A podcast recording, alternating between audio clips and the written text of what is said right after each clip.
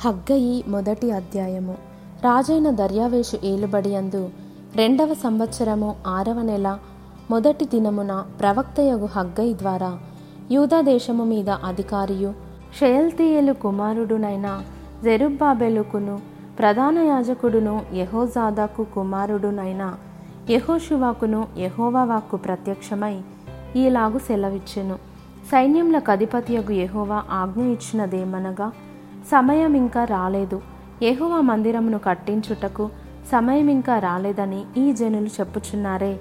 అందుకు ఎహోవా వాక్కు ప్రత్యక్షమై ప్రవక్తయగు హగ్గై ద్వారా సెలవిచ్చినదేమనగా ఈ మందిరము పాడయుండగా మీరు సరంబి వేసిన ఇండ్లలో నివసించుటకు ఇది సమయమా? కాబట్టి సైన్యములకు అధిపతియగు ఎహోవా సెలవిచ్చినదేమనగా మీ ప్రవర్తనను గూర్చి ఆలోచించుకొనుడి. మీరు విస్తారముగా విత్తినను మీకు కొంచెమే పండెను. మీరు భోజనము చేయుచున్నను ఆకలి తీరకయున్నది. పానము చేయుచున్నను దాహము తీరకయున్నది. బట్టలు కప్పుకొనుచున్నను చలి ఆగకున్నది. పనివారు కష్టము చేసి జీతం సంపాదించుకొనినను.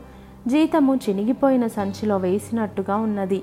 కాగా సైన్యములకు అధిపతియగు ఎహోవా సెలవిచ్చినదేమనగా మీ ప్రవర్తనను గూర్చి ఆలోచించుకొనుడి. పర్వతములెక్కి మ్రాను తీసుకొని వచ్చి మీరు ఈ మందిరమును కట్టించిన ఎడల దాని అందు నేను సంతోషించి నన్ను గనపరుచుకొందునని ఎహోవా సెలవిచ్చుచున్నాడు.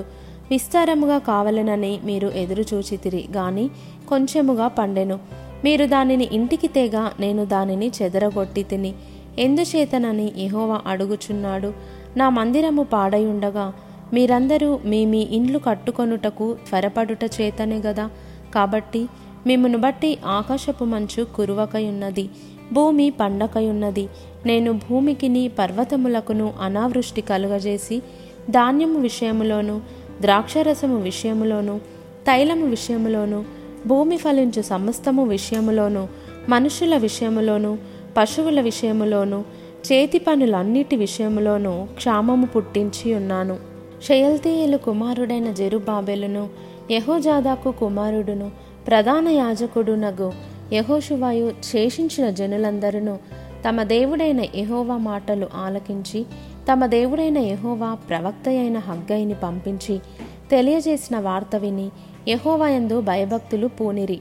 అప్పుడు యహోవా దూత అయిన హగ్గయి యహోవా తెలియజేసిన వార్తను బట్టి జనులకు ప్రకటించినదేమనగా నేను మీకు తోడుగా ఉన్నాను.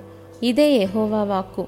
యహోవా యూదాదేశపు అధికారియగు షేల్తీయేలు కుమారుడైన జెరుబాబేలు యొక్క మనస్సును ప్రధాన యాజకుడగు యహోజాదాకు కుమారుడైన యహోషువ మనస్సును శేషించిన జనులందరి మనస్సును ప్రేరేపింపగా వారు కూడి వచ్చి రాజైన దర్యావేషి యొక్క ఏలుబడి అందు రెండవ సంవత్సరము ఆరవ నెల ఇరవై నాలుగవ దినమున సైన్యములకు అధిపతియగు తమ దేవుని మందిరపు పనిచేయ మొదలుపెట్టిరి.